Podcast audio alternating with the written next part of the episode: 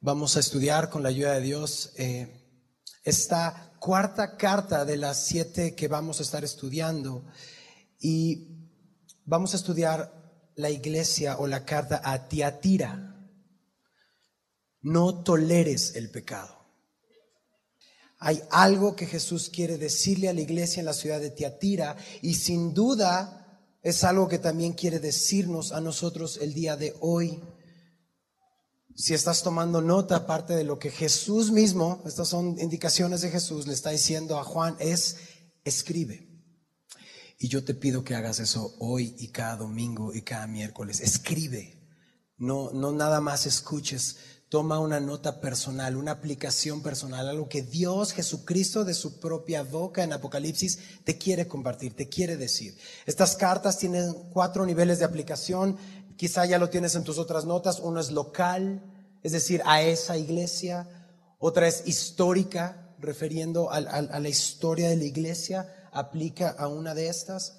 General, como iglesia en todas las edades y número cuatro, personal, que ese es, sí, aprender teología e historia, pero venimos a aplicarlo a nuestras vidas, que es lo más importante el día de hoy. Todas las cartas que estamos estudiando cada domingo incluyen destinatario, a quienes son, una descripción, una afirmación, es decir, un elogio, un reproche, un consejo, es decir, una instrucción, por eso te pido que tomes nota, porque Dios te ha dado por escrito algo que quiere que hagas. No es una imaginación, es algo específico en tu vida y en la mía que Dios quiere que hagamos. Una advertencia, algo que sucede si somos necios o rebeldes a su palabra, Dios quiere que sepas. Y por último, una promesa. Por eso vamos a leer el texto en Apocalipsis capítulo 2, verso 18 al 29. La palabra del Señor dice, y escribe al ángel de la iglesia en Tiatira, el Hijo de Dios, el que tiene ojos como llama de fuego y pies semejantes al bronce bruñido, dice esto, yo conozco tus obras y amor y fe y servicio y tu paciencia y que tus obras postreras son más que las primeras. Pero tengo unas pocas cosas contra ti. Que toleras que esa mujer Jezabel que se dice profetiza enseñe y seduzca a mis siervos a fornicar y a comer cosas sacrificadas a los ídolos y le he dado tiempo para que se arrepienta, pero no quiere arrepentirse de su fornicación.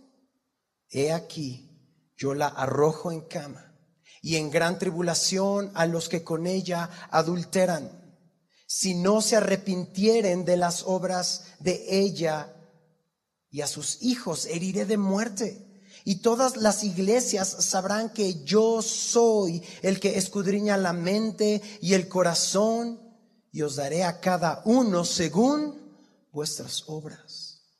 Pero a vosotros, a los demás que están en Tiatira, a cuantos no tienen esa doctrina y no han conocido lo que ellos llaman las profundidades de Satanás, yo os digo, no os impondré otra carga. Pero lo que tenéis, subráyalo en tu Biblia, retenedlo hasta que yo venga.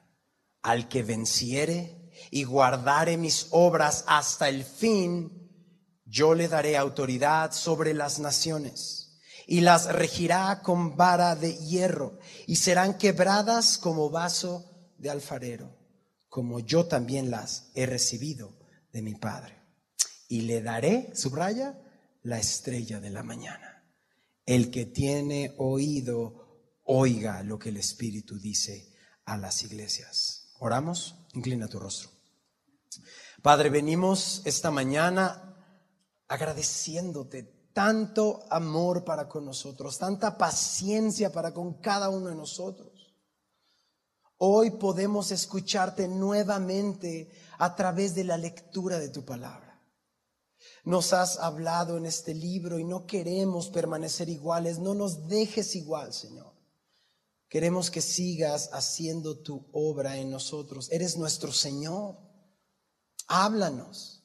Háblanos este día de una manera personal y permítenos responder a tanto amor que entregaste tu vida por nosotros. Permítenos entregar nuestra vida por ti, Señor. Permítenos entregar nuestra voluntad a tu señorío. Glorifícate, Señor. En Jesús lo pedimos. Y la iglesia dice, amén. Entonces comienza el verso 18 diciendo, escribe al ángel de la iglesia, ¿en dónde? En Tiatira. Tiatira era una ciudad muy pequeña, una ciudad realmente no tan prominente o, importante como las otras ciudades que hemos estado estudiando. De hecho, era la ciudad más pequeñita de las siete ciudades a las que el Señor está escribiendo en Asia. Y sin embargo, no por ser la más pequeña, Jesús la deja fuera o les da una mini carta. Pues como tú tienes nada más tres congregantes, toma tres palabras, ¿no? No hace eso Jesús. De hecho, lo que hace es que les da, se toma el tiempo de darles la carta más larga de las siete que vamos a estudiar a la iglesia más pequeña, les da más contenido.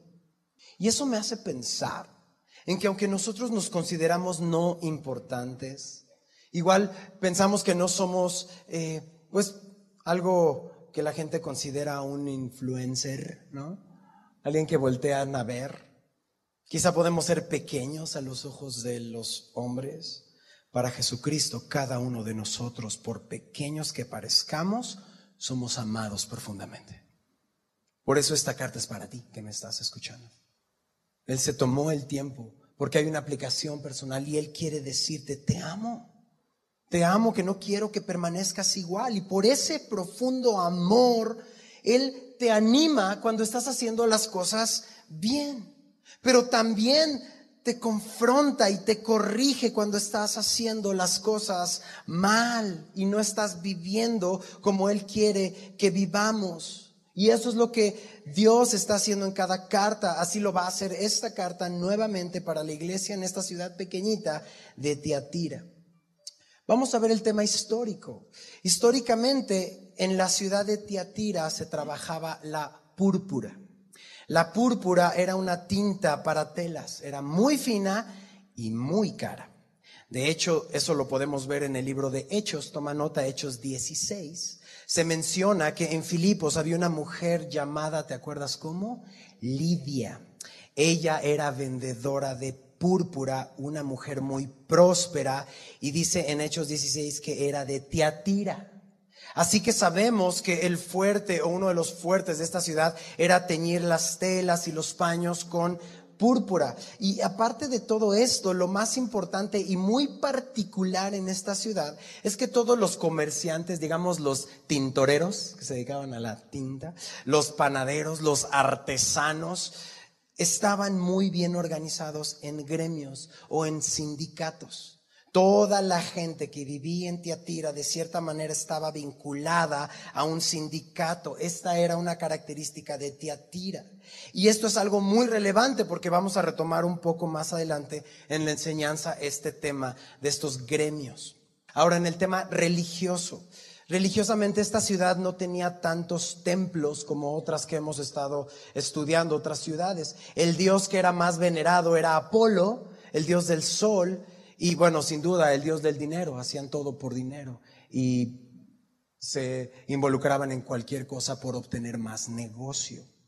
Esto es para establecer un poco el contexto del destinatario, el tipo de ciudad en donde estaba la iglesia. Ahora, vamos a ver cómo se presenta Jesús a esta iglesia. Ve, el verso 18, segunda parte. El Hijo de Dios, subraya en tu Biblia, el Hijo de Dios, el que tiene ojos como llama de fuego y pies semejantes al bronce bruñido. Hijo de Dios, el Hijo de Dios. Esta es la única porción del libro de Apocalipsis donde Jesús se revela a sí mismo como el Hijo de Dios. Quien quiere hablar contigo esta tarde dice que tiene ojos como qué, familia? Como llama de fuego. Ahora ponte en el lugar de, de Juan por un momento, ¿no? Ves a Jesús Y no es porque tenga unas llamitas en sus, ojos. Es porque cuando te ve, sabe hasta las intenciones de tu corazón. O sea, no hay nada que se pueda poner entre tú y él. Él te ve el corazón. Entonces cuando está Juan y ve a Jesús y ve sus ojos, él, él sabe quién soy, él sabe lo que pienso, él sabe la intención de mi vida. No hay nada que se interponga. Hebreos 4:13 nos dice que Él nos ve con estos ojos como llama de fuego ante los cuales todas las cosas están desnudas y abiertas. Y ante Él tenemos que dar cuenta. Por eso algunos aquí podríamos ingenuamente pensar que nadie nos conoce realmente. Y vienen más familias y vienen más personas y nadie sabe quién soy, nadie me conoce realmente, nadie sabe lo que estoy viviendo, nadie sabe lo que estoy pensando. Es más, otros más ingenuamente dicen, ni mi, mi cónyuge, ni mis hijos, ni el pastor, ni los brothers de la iglesia. Sin embargo, el Hijo de Dios, el que hoy te escribe, el que te está hablando, Él tiene ojos como llama de fuego y conoce perfectamente lo que estás viviendo. Él sabe quién eres. Él sabe tus luchas, Él sabe dónde estás parado, dónde estás parada, Él sabe tus temores, Él sabe cada cosa de ti. Y sabes, tú y yo escogemos siempre lo que queremos que la gente conozca de nosotros.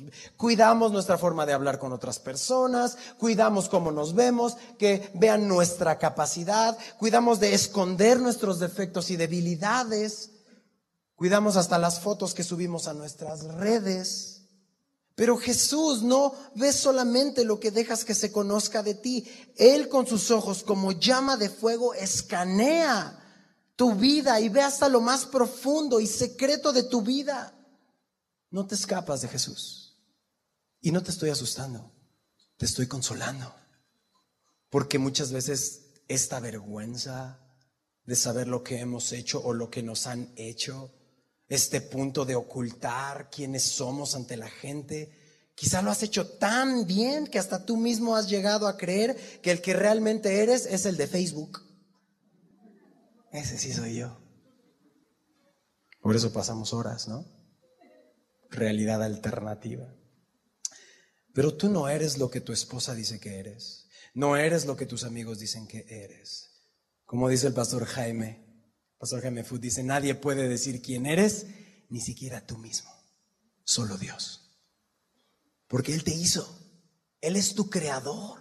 Él sabe quién eres y te da propósito. Solamente el Hijo de Dios que tiene ojos como llama de fuego, solamente Jesucristo sabe lo que realmente o quién realmente eres. Por eso te conoce mejor de lo que tú crees que te conoces a ti mismo.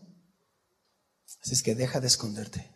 No puedes esconderte. Si hoy estás aquí escuchando, Él tiene ojos como llama de fuego, Él te conoce perfectamente y dice que tiene pies, verso 18, semejantes al bronce bruñido. Esto del bronce implica que Jesús está parado firme, no lo puedes mover. Implica que Jesús es inamovible, es inquebrantable. Y hoy va a hablarte algo que es firme. Lo que hoy vas a escuchar y vas a tomar nota no es negociable. No vas a decir, ah, bueno, de esto sí me gusta, esto, esto no lo. Vas a tomar cada palabra de Jesús porque es tu Señor, si es tu Señor. La carta es a la iglesia en Teatira, no es a la población de Teatira, es a los creyentes. Si tú eres creyente, no es negociable. El Hijo de Dios que te conoce aún mejor de lo que tú te conoces a ti mismo, el que es inamovible, el que es inquebrantable, ve lo que dice el verso 19. Yo conozco tus obras. ¿Qué más? Y amor. ¿Qué más? Fe y servicio y tu paciencia. Y que tus obras postreras son más que las primeras. Esa es la parte donde Jesús está reconociendo y elogia las cosas que la iglesia en Teatira estaba haciendo bien. Ellos habían mostrado una entrega creciente, tenían más obras, más amor, más fe, más servicio, más paciencia que cuando recién se convirtieron en seguidores de Jesús. Y me hace pensar en esos tiempos en que tú y yo recién conocimos al Señor. Queríamos hacer todo para Dios. De hecho, le llamamos nuestro primer amor. Y todo, queríamos que todos supieran y predicábamos a todos lados y hablábamos y, queríamos traer a la iglesia, pero algunos Quizá nos pasó que, como a los de Éfeso, que después que pasa el tiempo, como que el amor y la pasión de responder se fue apagando. Se fue apagando y empezamos a hacer menos y menos para Cristo. Pero aquí lo que Jesús está reconociendo es que en Tiatira no había sucedido así, sino que sus obras postreras eran más que las primeras y sin duda así se supone que sea. Proverbios 4:18, lo conoces, el camino del justo, la senda del justo es como la luz de la aurora que va en aumento. ¿Hasta cuándo? Hasta que el día es perfecto. Es decir, hay un caminar del cristiano con los años en el cual comienza a haber fruto para la gloria de Dios. Y entre más conoces a Cristo, entre más tiempo pasas con Él, más quieres responder a su amor, más respondes a su majestad, más quieres servirle. Y entonces la pregunta para tus notas, para que nos autoexaminemos, es, ¿cómo era mi vida cuando conocí a Cristo? ¿Se puede decir que mis obras han aumentado? ¿Puedo ver un crecimiento en mi servicio a Dios? Si yo le pregunto a mis hijos, a mi esposa, ¿lograrán decir que han crecido o han disminuido? En el verso 19 Jesús les está reconociendo el amor. La pregunta para ti, para mí, mi amor por Dios y por mi familia y por mi prójimo ha crecido desde que recién conocí al Señor. Amo más que hace un año. ¿Qué más reconoce? Su fe. Pregunta, ¿mi fe ha aumentado? ¿Estoy confiando en Dios de formas que al principio no lo hacía? Le he entregado el señorío de mis finanzas, de lo que compro, de lo que como, de lo que hago, de con quién me junto. También está reconociendo el servicio. ¿Cómo está tu vida de servicio? ¿Cuántas iglesias más vas a tener que escautear para que caigas en la iglesia que se ponga a modo de tu vida? Ponte a modo de Dios. Entrégate al Señor y sé parte de la familia del Señor. Esta este elogio de parte del Señor es directo a cada uno de nosotros. Ojo, Él no necesita nuestro servicio. Nosotros necesitamos servirle. Nosotros necesitamos, queremos funcionar. Por eso Jesús les reconoce su paciencia, Jesús les reconoce sus obras. Y vienen todos estos elogios, pero luego llega el verso 20. Mira lo que dice el verso 20. Pero, no, no, no, Jesús, no digas, pero ahí quédate, por favor. ¿Oramos? ¿No? Pues gracias, ¿no? Salí bien campeón. qué amor, qué servicio, qué bárbaro. Dios te pasaste conmigo, ¿no? Pero tengo, subráyalo también, unas pocas cosas contra ti.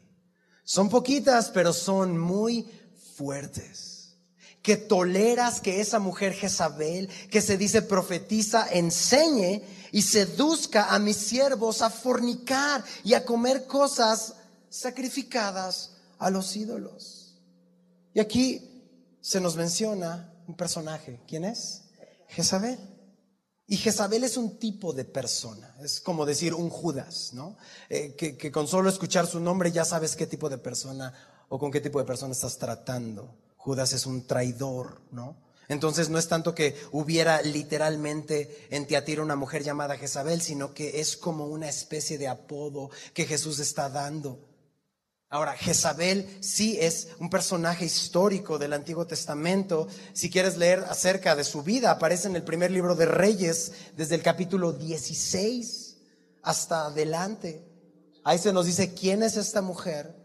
Ella era una mujer sidonia, se casa con Acab, que era rey de Israel, y ella empezó a seducir al pueblo de Israel, a adorar ídolos, a cometer fornicación.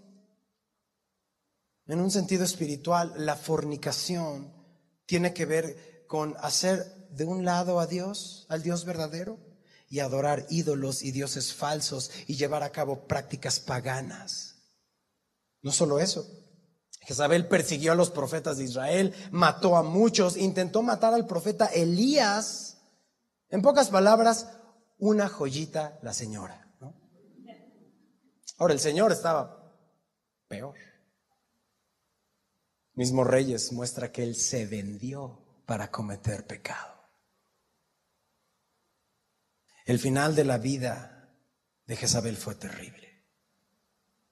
Porque este hombre, Acab, que era judío, en realidad él sabía que no debía unirse en yugo desigual, pero desobedece a Dios, se fue a casar con una Sidonia y al desobedecer a Dios fue devastador porque esta mujer mete toda la perversidad al pueblo de Israel, desvía al pueblo, mata a los profetas, pero su final es que ella terminó siendo comida por perros. La tiraron de un balcón y antes que bajaran por ella, del golpe que se dio vinieron los perros y no dejaron nada, los huesos. Murió su esposo y murieron sus hijos. Cuando no obedeces a Dios no hay buenas consecuencias. Las cosas nunca van a acabar bien. No hay final feliz sin Cristo. No existe. Por eso Jesús está reprochando esta iglesia. Verso 20 subraya, pone un, un, círculo en esta palabra. Toleraban a esta mujer que tenía este espíritu de Jezabel. Y es que ahora la iglesia tolera. Hay que ser tolerantes y esta palabra de moda. Pero Jesús te está diciendo, no toleres el pecado. ¿A quién le vamos a hacer caso? ¿Al relevante o al Salvador? Que se decía a sí misma, profetiza. Este es un tema que podríamos tomar acerca de los profetas y las profetizas. Solo para tus notas, un profeta es aquel que habla de parte de Dios. Y ella se había autoproclamado una persona que hablaba de parte de Dios. Por eso cualquier persona que dice que habla de parte de Dios, pero su doctrina es contraria a la palabra de Dios, que es la Biblia, pues será muy profeta, muy maestro, muy pastor, muy pastora, pero no tiene autoridad de parte de Dios. Si alguien llega y te dice, Dios me dijo que te dijera, casi no pasa, pero si alguien te dice, Dios me dijo que te dijera, tú dile, espero que empieces con Juan 3:16.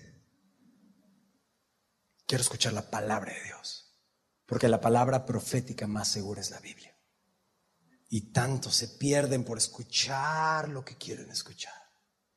¿Qué escuchaban de parte de Jezabel que les gustó y siguieron a lo que decía esta doctrina? Bueno, mira lo que es el verso 20, segunda parte. Toleras a esta mujer, Jezabel, que se dice profetiza y enseñe o seduzca, y subráyalo, a mis siervos, ¿hacer qué? ¿Y a qué más? Otra vez, cuando estamos hablando de fornicación, el sentido del texto no está hablando únicamente del acto físico, sino por el lenguaje que está usando y citando el Antiguo Testamento, tiene que ver con ser infieles a Dios. Claro que la fornicación, sin duda, es un pecado claramente condenado por la Biblia. La palabra en griego es porneia, de donde viene la palabra pornografía, y me habla de toda actividad sexual fuera del matrimonio. Toda actividad sexual fuera del matrimonio civil entre un hombre y una mujer es pecado de fornicación. Y qué interesante que no lo está proclamando afuera de la iglesia. Se lo está diciendo a la iglesia en Teatira porque dentro de la iglesia había fornicación. Había actos sexuales que no honraban a Dios. Y no empieza a decirles de cómo te vistes y dónde trabajas y qué es lo que haces y por qué no te has discipulado en navegantes. Va directo al pecado y tienes que quitar eso de tu vida. Estoy hablando hermanos y hermanas en Cristo. No estoy hablando a alguien que no cree y que está fuera, muerto en sus delitos y pecados. Dios te use a ti y a mí para llegar a ellos, pero nos está hablando a nosotros. Quita ya la fornicación de tu vida. Eso deshonra a Dios, deshonra tu cuerpo y no es la voluntad de Dios para ti. Hay gracia y misericordia, pero ven al Señor, entrégale tus apetitos, Pídele una nueva naturaleza, lo estamos viendo los miércoles, ya no eres más esclavo del pecado. Ya puedes decir no, ya no eres más esclavo de la ley. Dios ya te hizo libre, créele a Dios.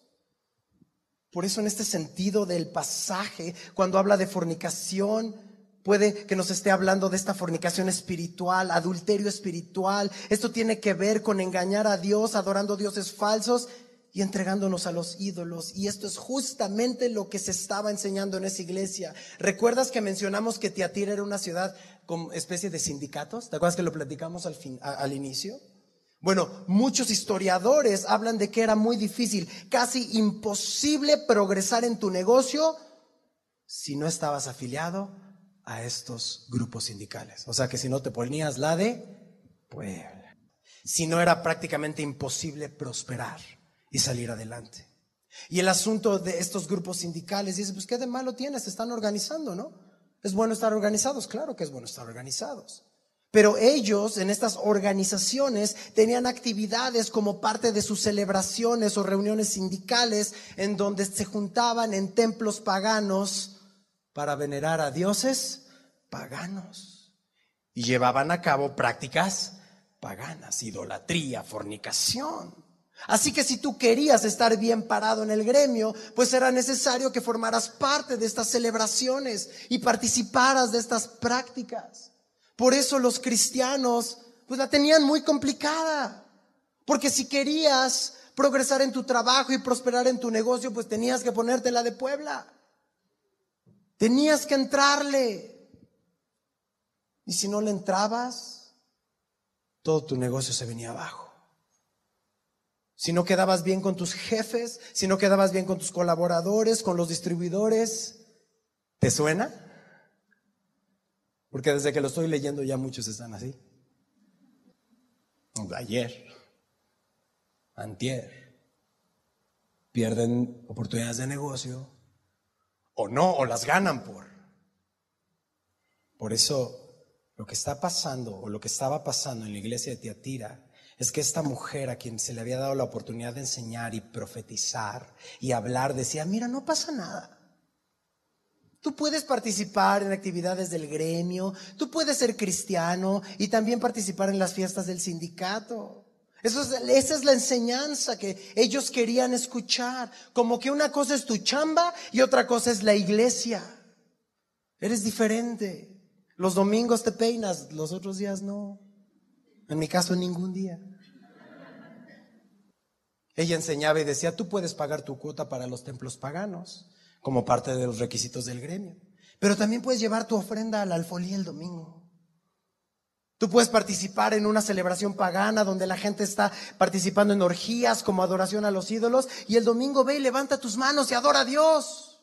Tú puedes hacer eso, esa era la enseñanza que estaba diciendo Jezabel. Pero Jesús dice, no puedes tolerar esta enseñanza, no puedes tolerar una vida comprometida con el mundo, no te comprometas.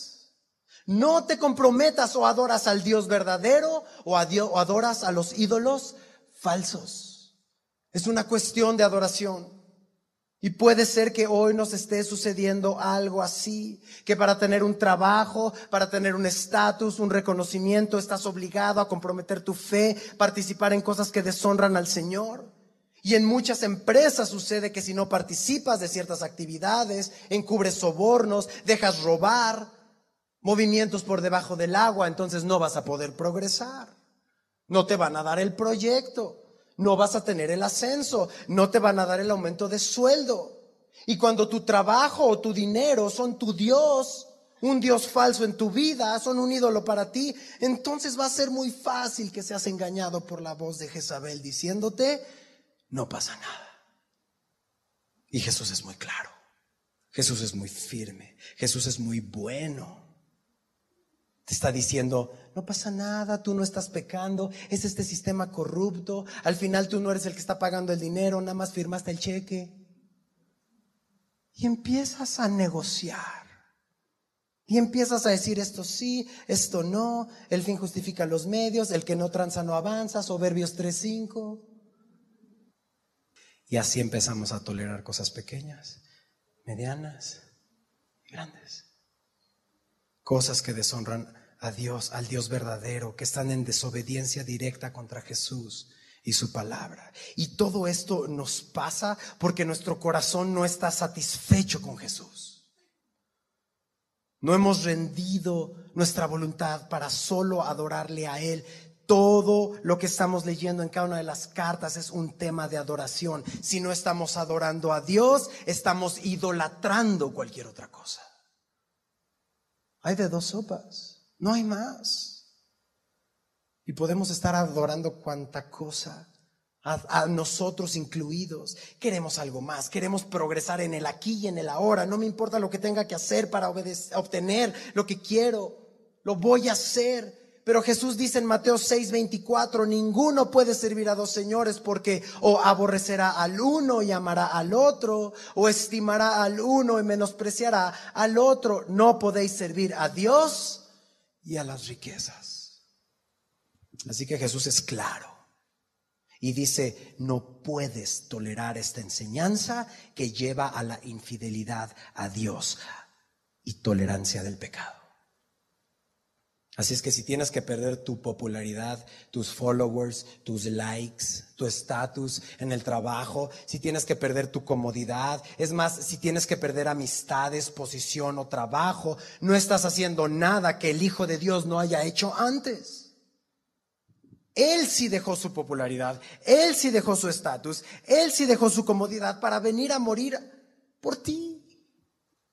Por alguien como tú y como yo, que tú no hagas eso por alguien como él, nos pone en un predicamento.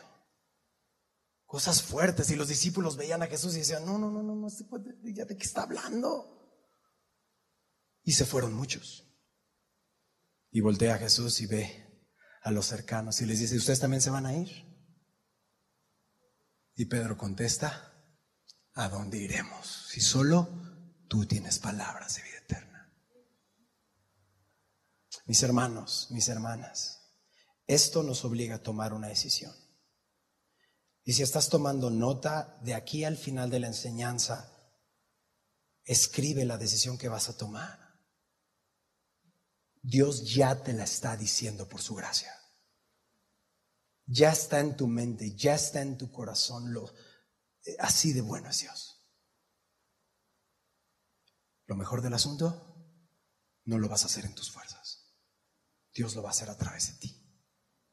Pero dejemos de tolerar el pecado o escuchamos las palabras del Hijo de Dios diciéndonos, no toleres el pecado, no sirvas a dos señores, no participes en lo que me deshonra, o escuchas a Jezabel diciendo, no pasa nada, todos lo hacen, es lo normal, es tu chamba, ¿qué tanto es tantito? Al final va a ser bueno para tu familia, al final vas a dar un diezmo tototote. ¿Quién podrá ser esta Jezabel en tu vida? ¿Quién te está enseñando y seduciendo al adulterio espiritual? ¿Quién te hace creer que puedes tener a Jesús y al pecado al mismo tiempo? ¿Quién es? ¿A quién sigues? ¿Qué doctrina estás recibiendo fuera de la palabra de Dios? Pueden ser amigos, puede ser tu cuate que se dice muy espiritual, ya ha estado hasta en ocho iglesias, entonces él ya sabe decirte. Puede ser alguien en tu trabajo, al cual ves hacia arriba porque según tú lo tiene todo. Cuidado con esa Jezabel. El Hijo de Dios te está hablando y te, y te está diciendo, tengo contra ti que toleras que esa persona que te está enseñando y seduciendo a todo esto, le estás escuchando. ¿Qué tenemos que hacer? Escuchar, tomar decisiones, tomar nota y decir, Dios, yo te voy a entregar esto, yo te quiero entregar esto, yo quiero empezar a darte esto, te quiero dar mi vida. Y vas a sentir la presión, no creas que a partir de ahora, ay, todos te van a amar y no sabes. Vida color de rosa. No. Tu familia, tus amigos te van a decir, eres un exagerado, eres un fanático, eres un religioso, ya te lavaron el cerebro. Pero recuerda que ellos no son el Hijo de Dios. Ellos no tienen sus ojos como llama de fuego. Ellos no saben lo que tú necesitas. No te preocupes por lo que te digan. Ellos no saben lo que te conviene. Jesús sí. Ahora Jesús continúa diciendo en el verso 21. Y le he dado tiempo, subráyalo por favor. Y le he dado tiempo para que se arrepienta, pero no quiere arrepentirse de su fornicación. Jesús está diciendo, te estoy dando tiempo para arrepentirte. Y ha sido igual así contigo y conmigo. Dios nos da tiempo para arrepentirnos, para dar la vuelta completamente, a media vuelta, porque ya dicen, hice un cambio de 360 grados. Ah, terminé en donde estaba. Es exactamente lo contrario. Si hacía esto, ahora camino absolutamente en lo contrario, porque es la voluntad de Dios. Y la realidad es que la transformación Dios la hace eventualmente en tu vida. No la vas a ver en un día, ni en un mes, probablemente ni en un año, pero si permaneces en Jesús y en su palabra, vas a ver fruto. Separado de Dios, nada podemos hacer. Y Él ha sido paciente y nos ha dado para arrepentirnos tiempo. Pero el verso 21 dice, pero no quiere, no quiere. Su voluntad no, no la cede. Ya se dio quizá la mente, ya entendió que Jesús vino, ya entendió que Él es bueno, ya entendió que murió y resucitó, pero no quiere. No ha bajado a la voluntad, ya está en la mente, pero no ha bajado al corazón. ¿No has visto a estas personas, no? Adictas a cualquier sustancia, ya saben que la droga es mala, pero pueden. Hay algo roto entre su mente y su voluntad que solo el Evangelio restaura. No solo lo entiendo, sino lo creo. Yo te cedo mi voluntad, Señor. Yo te doy mi voluntad a ti. ¿Y sabes por qué es que no quieres arrepentirte de tu pecado? Jesús lo dice en Juan 3:19. Esta es la condenación, que la luz vino al mundo y los hombres amaron más las tinieblas que la luz porque sus obras eran malas.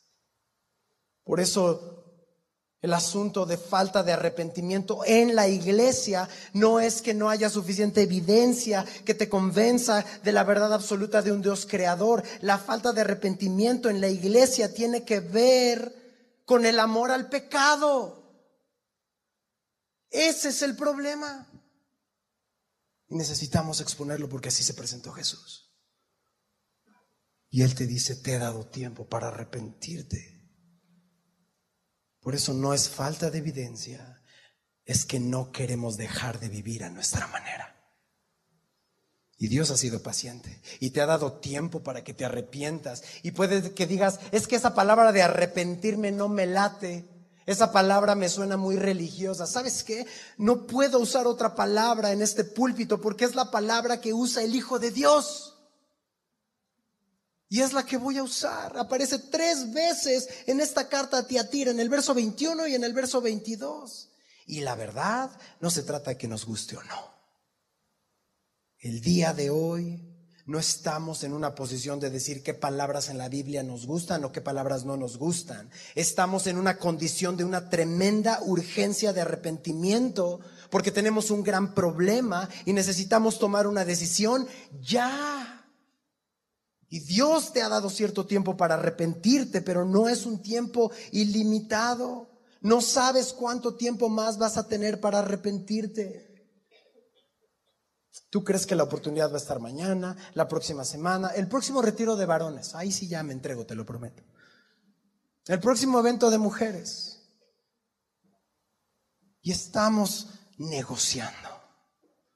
No desperdicies la oportunidad que Dios te está dando hoy. Arrepiéntete. Cambia tu manera de pensar respecto a quién es Dios, respecto a quién eres tú. Cambia tu manera de pensar y deja de vivir pensando que todo se trata de ti. No se trata de ti, se trata del Hijo de Dios.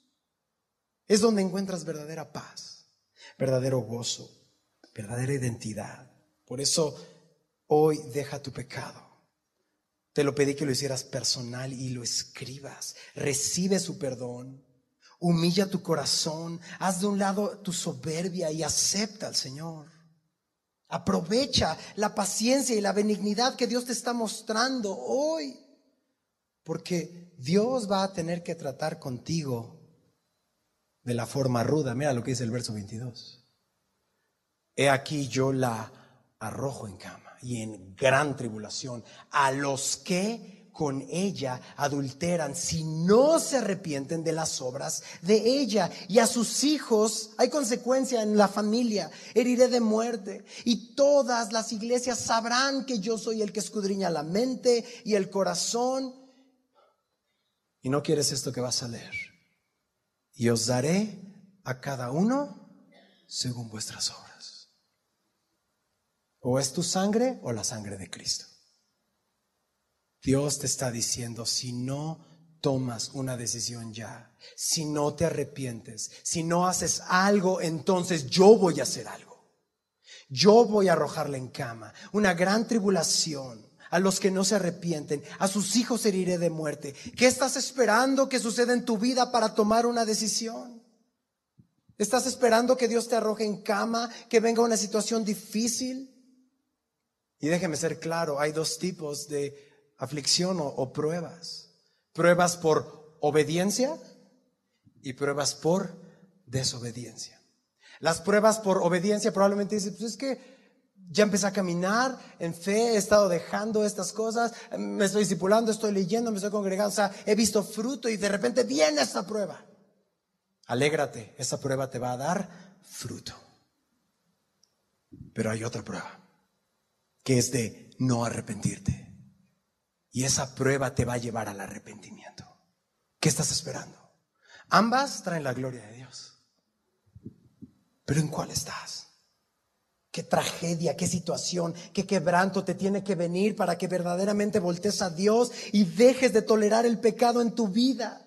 ¿Qué tiene que pasar para que finalmente te comprometas con Dios?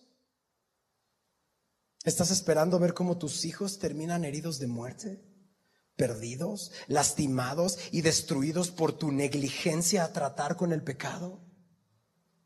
¿Sabes algo? Dios te ama y Él va a tratar contigo. Por la buena o por la mala. Él va a tratar contigo porque Dios al que ama, disciplina, como el Padre al Hijo a quien quiere. Verso 23, segunda parte, y todas las iglesias sabrán que yo soy el que escudriña la, mente y el corazón. Por eso si no hay arrepentimiento, el trato de Dios que tendría con esta gente en Teatira sería un ejemplo para las demás iglesias, para que vieran quién es Él. Jesús los pondría de ejemplo para la gente alrededor y todos los demás vean las consecuencias y lo que sucede cuando rechazas al Hijo de Dios, cuando rechazas su palabra, cuando rechazas su evangelio. Hoy lo estás escuchando de la fuente. Y estás tomando nota con puño y letra y dices, mejor no tomo, no tomo nota para no comprometerme. Lo estás escuchando. No rechaces. No rechaces. Escoge por la buena. Deja que Jesús te revele quién es Él por la buena. Deja de tolerar el pecado.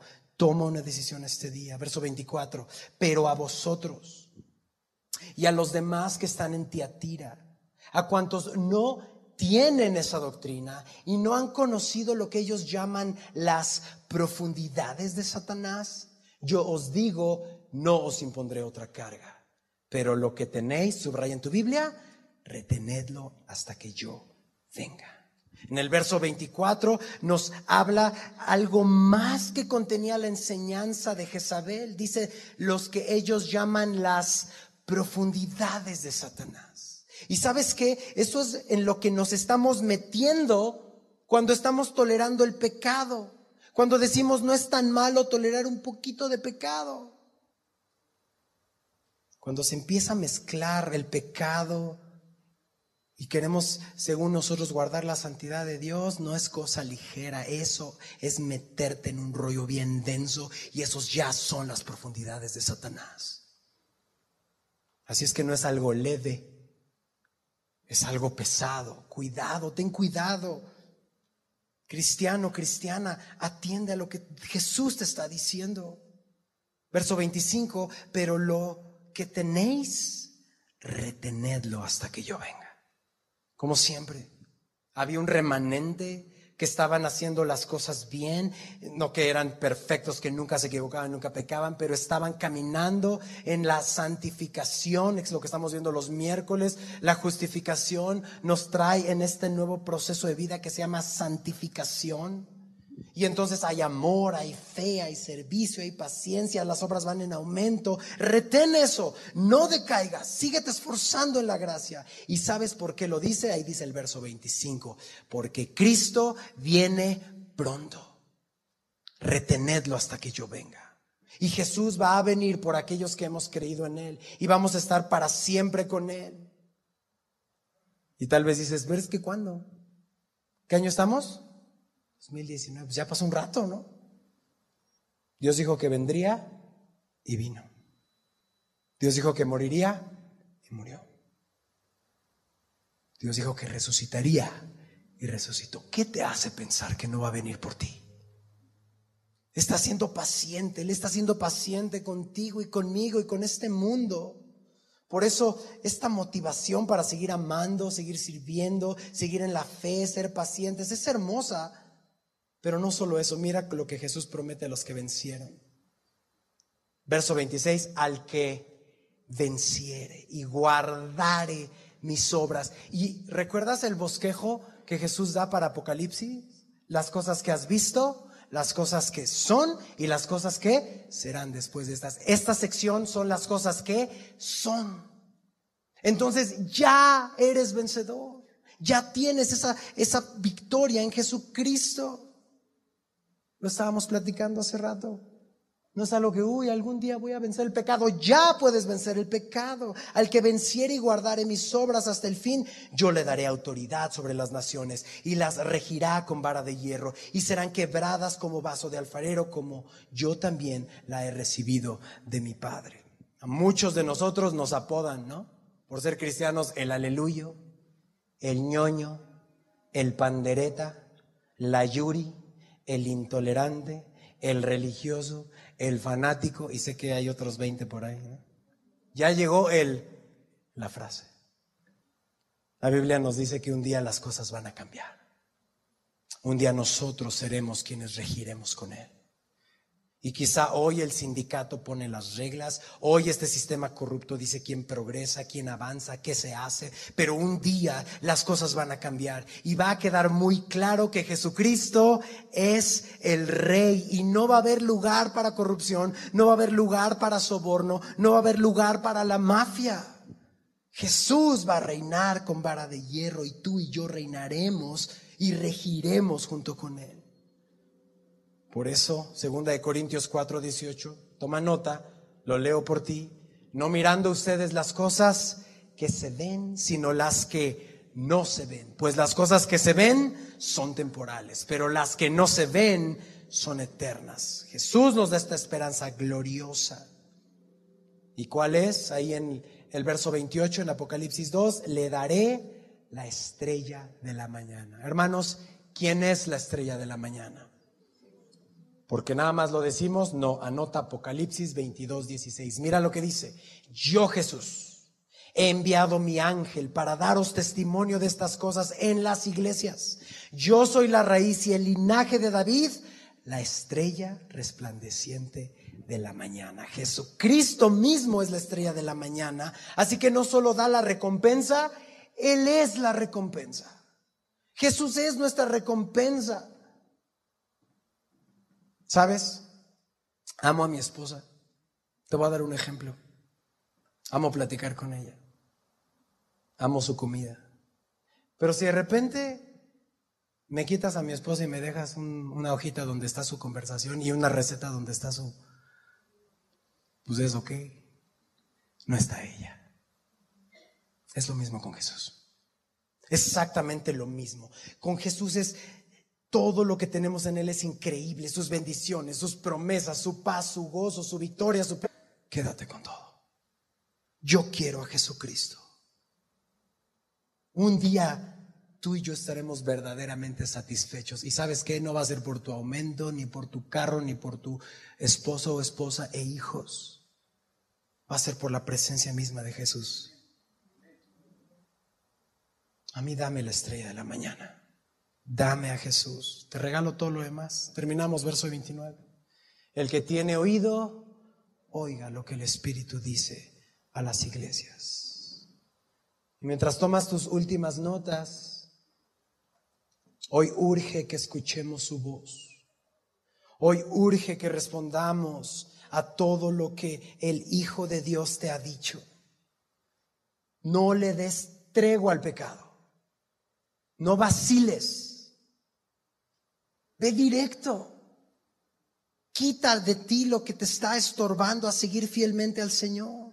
Sin duda hay mucho que meditar, hay mucho que rumiar de lo que has escuchado esta tarde. Pero ve cerrando tus notas, ve cerrando tus ojos, vamos a terminar orando y pídele personalmente al Señor, Dios, te entrego esto que anoté, te entrego esto que puse en mi corazón, te entrego mi vida entera.